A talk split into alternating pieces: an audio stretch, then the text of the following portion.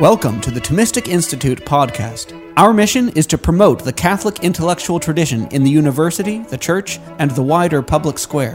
The lectures on this podcast are organized by university students at Thomistic Institute chapters around the world.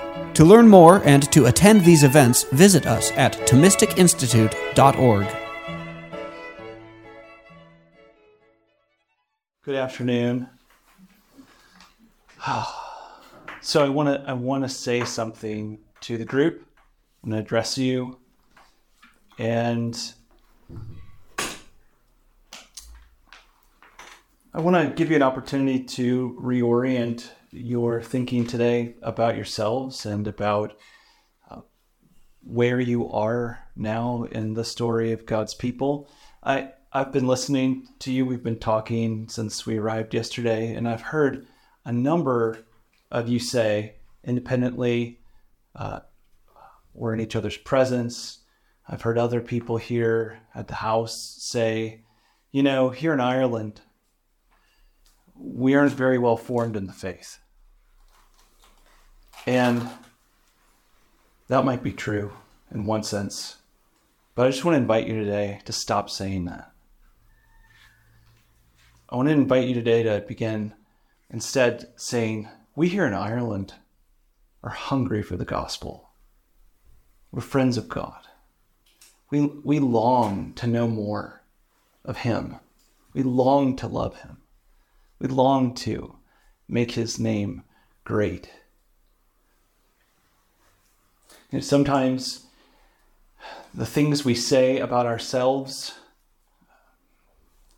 put a banner, cast a certain die, lock us in to ways of thinking that can impede the, the growth by grace that the Holy Spirit is working in us. So I just invite you today to say, we here today, we're hungry, hungry for more of the Lord. I'm hoping I can just help with just a little bit of that, uh, of that transformation by talking to you about a topic that is as big and wide and deep and perplexing and also as familiar as any topic could be. it's a topic that's simultaneously strange and familiar. It's something that we think we know about until we begin talking about it and we find ourselves lost as though we were trying to run on ice and couldn't gain any traction. It's a subject that has been a matter of intense philosophical investigation. Some of the greatest works in Western civilization and, and beyond deal with this topic. I'm thinking of Plato's Symposium and the Lysis, and then the eighth and ninth book the eighth and ninth books of the Nicomachean Ethics by Plato's student Aristotle. I'm thinking of many, Sol- many proverbs of Solomon that speak in praise of our topic. I'm thinking of Thomas Aquinas' treatise on charity and the scores, the countless number of poems and great works of literature that have to do with today's topic. It's a topic of literary exploration and philosophical investigation. It's a topic that's not only worthy of pursuit, but is necessary to understand in order to fully realize the life uh, that is good indeed, that God has envisioned for you and your friends, and your family. And today we're talking about friendship. I have three basic things I want to touch on. Come here. And think of the screens. So, this may seem a bit chaotically organized. Uh, this is the overview of the talk. We're going to talk about the nature of friendship. Okay? That's the big number one point. Then we're going to talk about different kinds of friendship. And then I want to talk about a specific kind of friendship, namely true friendship. And this is an especially important kind of friendship. That's, when we speak today of friendship, we are, we are typically speaking of what Aquinas will call true or perfect friendship or, the, or friendship based on virtue. This is especially important because, according to Thomas, the centerpiece of the good news of Jesus Christ is given to us in John chapter 15, where Jesus says to his disciples and through them to us, I no longer call you servants, I call you friends. Now, in order for that to be good news, you need to know what a friend is. You need to understand what it is that our Lord is saying to us and to you in that moment and or even now. So we're going to talk about true friendship, which according to Thomas uh, is exemplified maximally in charity. Okay? Which is a kind of friendship and it once and also uh, a virtue of a, of a, particular kind. So we'll talk about the nature of friendship. We're, we're going to talk about different kinds of friendship. Then we're going to talk about true friendship. And then um, here I've given you some brief points about what's going what I'm going to try to touch on in each of these big divisions. Okay. But to begin, I need to start with a brief clarification. All right? When you and I talk about friendship, we, to the extent that we think about what we're saying, we typically imagine friendship as a, uh, as a state of affairs. It's something amorphous, something that, in some sense, might hover between two people. So, if I want to step back and reflect on some particular friendship of mine, I might say, you know, my friendship with my wife is is like this or that, and um, I might begin to then to describe its characteristics or its qualities, its longevity. I'm speaking now of our friendship as something that obtains between us. It's a state of affairs. It's an arrangement of uh, a complex arrangement of persons, or in this case, two persons in relation to one another. It's a kind of relation all right. And Thomas will speak of friendship in, in this way. It's maybe in, in, in uh, non Latinate um, cultures, as I say, cultures that haven't been influenced by Latin, it's possible to, to think otherwise uh, about friendship, but we can hardly avoid talking about friendship in these terms as a kind of relation that obtains between two people this is the case. It's also the case, according to Thomas, that any friendship as a relationship that obtains between two or more persons, there will be in the friends themselves a habitual disposition toward one another. Okay? And it's a disposition toward friendly conduct toward treating one another as friends treat one another, toward loving one another, toward the performance of acts of friendship. Okay? And so you can see here, we're going to be tacking back and forth, and sometimes I'll flag this and sometimes I won't, but we'll be talking about friendship in each of these terms. And why are we doing this? Why, why talk about it in these terms? Well, at a certain point in what I'm about to say, you might begin to wonder if we're just dilating on these distinctions that academic theologians think are indivisible from the faith that we're actually called to live. I'm, you know, engaging in a kind of hair splitting that sort of, you know, takes a lot on a life of its own. I hope not. So the goal, the goal is is to give you a vocabulary a conceptual framework that will, this afternoon, bring into focus things that you already know. Okay? They will, um, they will, and those concepts and distinctions will help you to clarify to better understand the friendships you already have and to think about them, about what makes them good.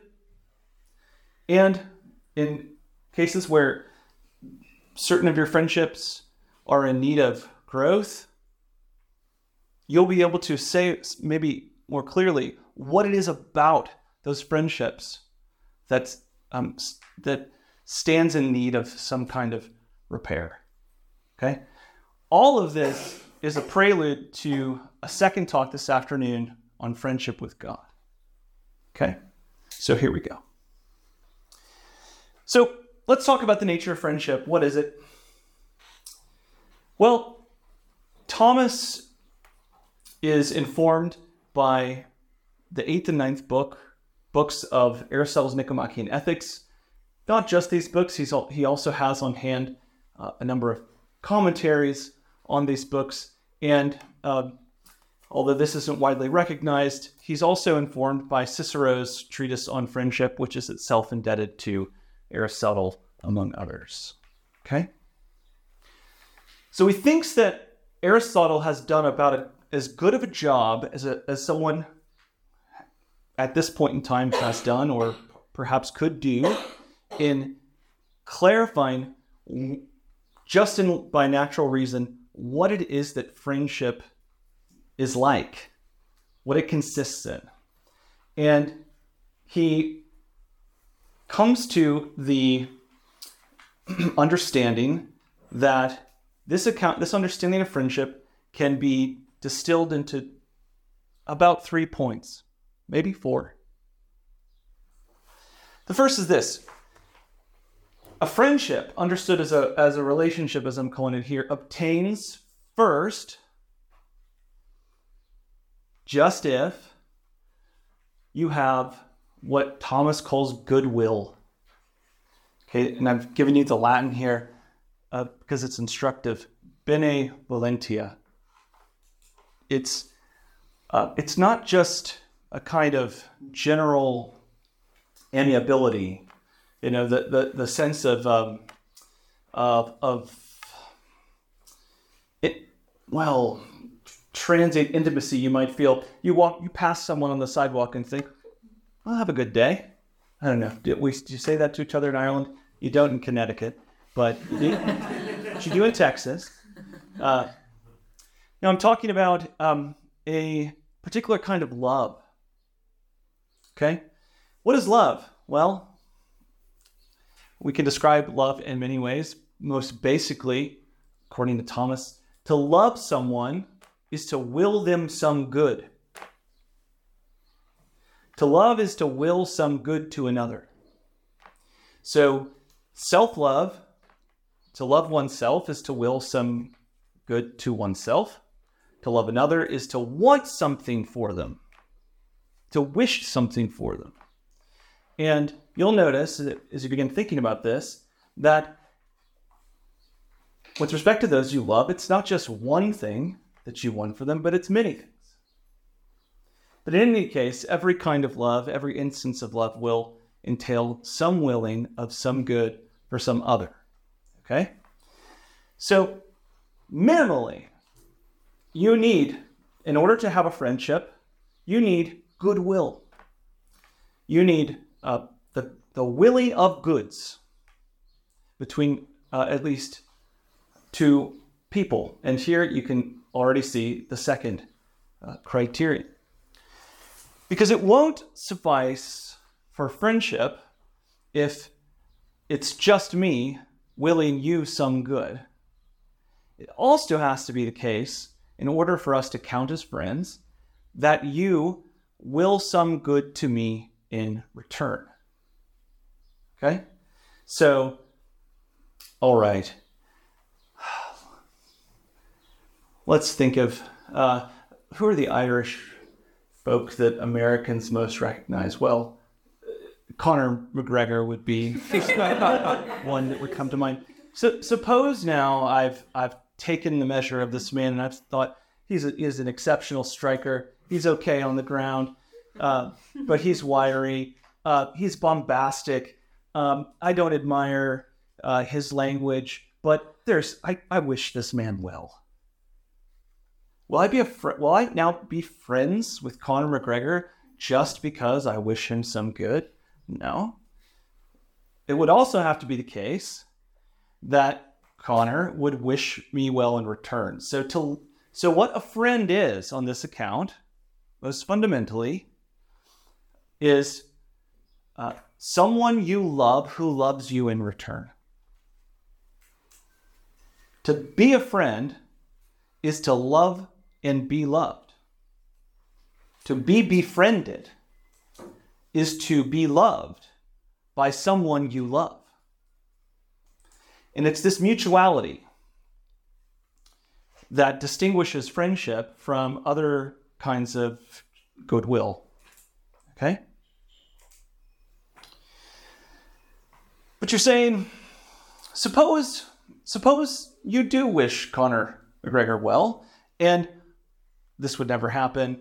This is strictly hypothetical, but suppose that Conor it might happen. Maybe he stumbled onto the Thomistic Institute SoundCloud page and, and, and found, I don't know, a lecture by Adam Eitel. And as he's listening to this lecture, he thinks, Conor, if you're listening, it's all true. I do, I do wish you well. But suppose Conor thinks, I won't do an Irish accent. Uh, this is a good lad. I wish him well. I, in just the same way that he wishes me well.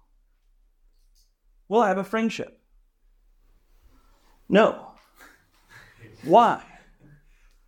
Because friendship, according to Thomas, consists not simply in two or more persons who wish each other well, it also requires that there be, and it's hard to get this term into English, some kind of communicatio that obtains between them. Now, here's here here are there are many different ways you could render this term. Okay, you could render it as a kind of community. Okay, you could render it as a kind of fellowship, a kind of union, a kind of society. It's a togetherness. Thomas never defines the term communicatio like many of his of the most important terms in his theology. Its meaning has to be learned inductively by inference. What a communicatio is, is it is two or more persons who are engaged in the mutual pursuit of some good. So let me give you an example. Uh, yesterday, I was traveling with Lauren, Father, John, Mark, and Thomas refers to the communicatio that um, obtained in our traveling as the communicatio peregrinationis, the fellowship of the road. You know how it is when you um, are on a trip with people that you kind of know or you know really well. You're all in this together. You're all what? Co- cooperating in the pursuit of some good, namely the destination. Okay? I'll give you another example. The fellowship of soldiers. This is another instance of a communicatio. It's the fellowship that obtains between warriors on the battlefield. A family is a kind of communicatio. Okay? Uh, it's, uh, it's a kind of communicatio that's founded on the fellowship, literally, of blood. Okay? And the pursuit of the good of the family, among others. So, what you need, what would need to happen in order for uh, Conor and me to actually become friends and rather than just mere well wishers is that there would have to be some concourse, some mutuality, some togetherness, some common pursuit of at least some good, in light of which we will one another some good. Principally, the good that the communicatio we are engaged in is uh, defined in pursuit of. Lot to, that's a that's a long sentence. let me break that down. The thing I want for you, say we are both engaged in the fel- a fellowship of the road. Okay? We are we are uh, we are together in this. There there in addition to the many other things that I may want for you and in our co-traveling, I want for you something that I want for myself, namely I want to get there. Okay?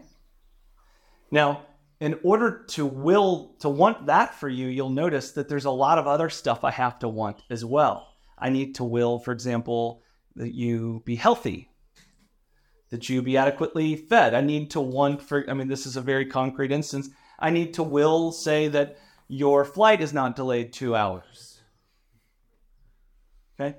There's a lot involved in willing certain goods. There, are, which is to say, there are many other goods that one must be willing in order to be willing those kinds of goods. Remember? so, this, most basically, in terms of a kind of state of affairs or relationship, uh, is what uh, Thomas thinks will be entailed in any kind of friendship whatsoever. Two or more persons who wish you one another well, okay, and are actually engaged in some fellow uh, kind of pursuit, some mutual, some pursuit of some good that each person wants for one another. Okay. Good. So I've already mentioned some different kinds of friendship, or I've, I've at least alluded to them. Let's talk now about different kinds of friendship. Now, here we have to draw some distinctions because in a moment I'm going to say that in Thomas's mind, in fact, there really is only one kind of friendship properly so called, which means there's only one kind of friendship in which the full idea of what friendship is obtains. Nevertheless, there are other kinds of friendship that that include many aspects of true friendship, but fall short of that idea in one way or another. Okay? And these are going to be, all this is going to be perfectly familiar to you. And in some instances, it may be painfully familiar. So, there are two different ways of thinking about different kinds of friendship. One way to slice and dice this complex um, aspect of human being is to think, as we've been thinking now, about different kinds of fellowship or communicatio, different kinds of association or society. Okay? There's another way.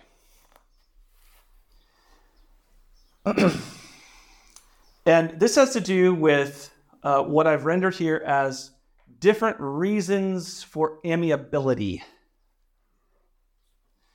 What's meant here is friendships can be distinguished by the different reasons that elicit each friend's love for the other, which is to say they're well wishing. So let's let's think for a moment. Okay. So suppose you in your neighborhood there's a coffee shop. All right? And there's and every day you go get a cup of coffee and you see the clerk and you give the clerk um, a, a bit of money and the clerk gives you your coffee you exchange a couple of, uh, of pleasantries and you're both about your day uh, this is what Thomas calls a friendship of utility. And it's, there's nothing about it that is blameworthy per se. Okay? It's, in fact, these kinds of friendships are entirely necessary. We need them, right? So we need friendships in which the good that's being willed toward the other is some is something useful and the basis on which that relationship endures is precisely the mutual pursuit of that useful good. In this instance, it's I mean it's it's a bit complex, but um, what you're looking for is coffee and an honest exchange of goods. X amount of coffee uh, for X amount of of uh, euro or dollars, where wherever you may be. Okay. Um, the difficult thing, the painful thing sometimes about friendships of utility uh, is when you discover that a friendship that you thought had a very different character turns out to have been a friendship of utility. What do I mean? Well, um, when you are willing, when you are in, involved in a friendship of utility, you are willing the other some good, not for their own sake, okay? But in light of the good that is uh, that returns to you through that friendship. And the best evidence of this is that when a friendship no longer proves useful to either party, it dissolves. Okay? So suppose you're just really great at geometry and Johnny befriends you. Johnny's not so great at geometry. Johnny's going to fail. Johnny needs help with geometry. Johnny seems to think you're great. Uh, this has come out of nowhere. It's a bolt from the blue, but it's it's a it's this is welcomed attention. And Johnny, lo and behold, barely passes his exam, which is good enough for Johnny. And as soon as summer break hits, Johnny's gone. Friendship of utility. Okay, makes sense. Uh, there's nothing wrong with friendships of utility per se, but a lot of confusion in life emerges out of the ambiguities that um, are involved in, in these kinds of relationship. Uh, another type of friendship that you um, will be familiar with is, uh, is what Thomas calls a friendship based on pleasure. And in this instance, it's not the utility, it's not the some mutual benefit that accrues to each friend in the mutual pursuit of some good. It is rather uh, the pleasure. This is um, maybe the most benign version of a friendship like this would be, you know, your drinking buddies, you, the people you see at the pub.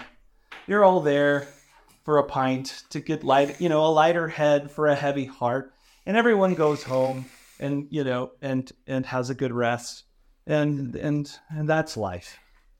Okay. Uh, Friends of pleasure, they will one another good, not for their own sake, but for the pleasure that each affords the other. And uh, once again, best evidence of this is that these friendships also dissolve no sooner than the one friend ceases to be a source of pleasure for the other. Okay? Um, so well, you wouldn't even call the the worst aspects of hookup culture friendships of pleasure because there's no longevity to in these connections. All right, but uh, people speak of friends with benefits in, in, in a really uh, crude way. Okay, these are friendships of pleasure par excellence. Okay, the mutual pursuit of pleasure is what joins people together. And when that pursuit um, is no longer um, worthy of pursuit or deemed worthy of pursuit, the relationship ends. Now, what Thomas calls true friendship actually involves within itself, it contains within itself the best aspects of friendships of utility and friendships of pleasure, but it's um, but what true friendship is actually something quite different than. Okay, what I mean is is that when you have a true friendship, a friendship properly so called, it will be the case that you uh, that, that your friend is a source of pleasure. Um, you will enjoy their presence. That your friend will be a, a benefit to you, a help in a time of need, and you will be a help to your friend. But it's neither the pleasure nor the utility that either of you, in the case of true friendship, are principally aiming at. And here we arrive at an aspect of Thomas's account of friendship that he does not learn from Aristotle. This is something that, that I believe Thomas has come to see, as far as I can tell, on his own. And I'm going to bring that into focus just by putting the question to you. You have friends. So tell me, what is it that you are pursuing in those friendships? What is the good on account of which your friendship obtains? If to love another is to will them some good, and a true friendship obtains just if two or more persons are engaged in the mutual well wishing of some good, and not simply well wishing, but they are together in some form of fellowship, working each other's good. What is the good that friends want for each other principally? What is it? Do you know? Not a, not, not a rhetorical question. And you don't have to, you know, so the way this goes is it's better if the first answer isn't right, you know? Like They want to see the other thrive. they want to see the other thrive. That that's certainly entailed in in what Thomas thinks of as true friendship, but it's not the thing that the friends are principally after. Yeah? Aren't they trying to give you the, the good of friendship? That's about as that's about as close as we're yes, that's exactly what Thomas thinks. So the thing it is that friends want most of all for each other, according to Thomas, and I think in truth, is their friendship. It's precisely this arrangement of goods. It's precisely the mutuality of this well wishing, this togetherness. In a very real sense, if I love you as you love me, and I love you as true friends do for their own sake, then what I'm wanting for you principally is our friendship. And in a more, even more basic sense, what I'm wanting for you is me. It's us. It's this mutuality, this dwelling together, this passing the time, this living together. Have you ever noticed that you don't really do a lot when you're with your friends? It, or, or it doesn't, it often just doesn't matter what you're doing so long as you're doing something. Yeah? I mean, some, some friendships, like the one I'm describing right now, will emerge out of some particular activity or be rooted in some particular activity, but you can take that activity away and the friendship persists. So, Thomas summarizes all this by saying something to the effect that the chief act of friendship, the thing that friends do, the thing that they're in, living in pursuit of, precisely as friends, is simply uh, convivere, to live together. And it's not, living together here doesn't mean simply uh, living in a herd. You know, there's a, some cows up here on the on the hillside, and they're herd animals. They're they're social creatures. They they don't live in solitary um, little hermitages. Okay, but the mutuality, the togetherness that the union that friends principally seek is not simply a, prox- a kind of proximity born out of uh, the need to secure oneself from danger. It's a distinctly human good. Okay. So, Thomas will say now, and now I'm coming at coming back to summarize this, and I'm going to touch now on the, the sense in which friendship is not simply a kind of uh, an arrangement of goods, relationship, state of affairs, but also entails a kind of habit.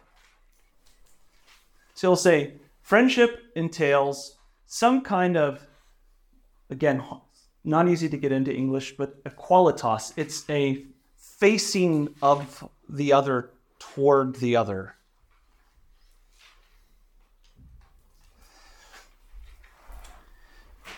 So, too, it will involve not merely well wishing, but uh, the willing and working of each other's good.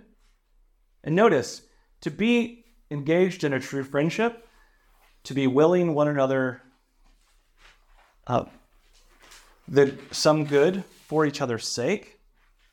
Okay, it will involve willing not simply that good, but many other goods besides. But it will also entail, and this is crucial, a habitual disposition. So, we've been talking about virtues this morning. Virtues are a kind of habit or habitual disposition. Okay, it's a capacity toward activity of a particular kind. Friendship, Thomas thinks, is like this. It's also a habit, but it's not a virtue. It's rather, in the case of true friendship, a, uh, a habit that is a kind of emergent property that, that comes consequent to virtue. Does that make sense? You'll notice, right? So when we talk about our friendships, we talk about something that is that endures over time, that persists. What Thomas wants to draw our attention to it is the thing about each person in a friendship of that kind that makes it so that each friend is inclined in a certain way toward the other. Okay? So, I'm going to I'm going to leave it at that and open this up for questions, but by way of anticipation, I want to gesture toward why all of this is so supremely important in the context of your faith. What we'll see this afternoon is that Thomas takes this account of friendship and he says, You know what?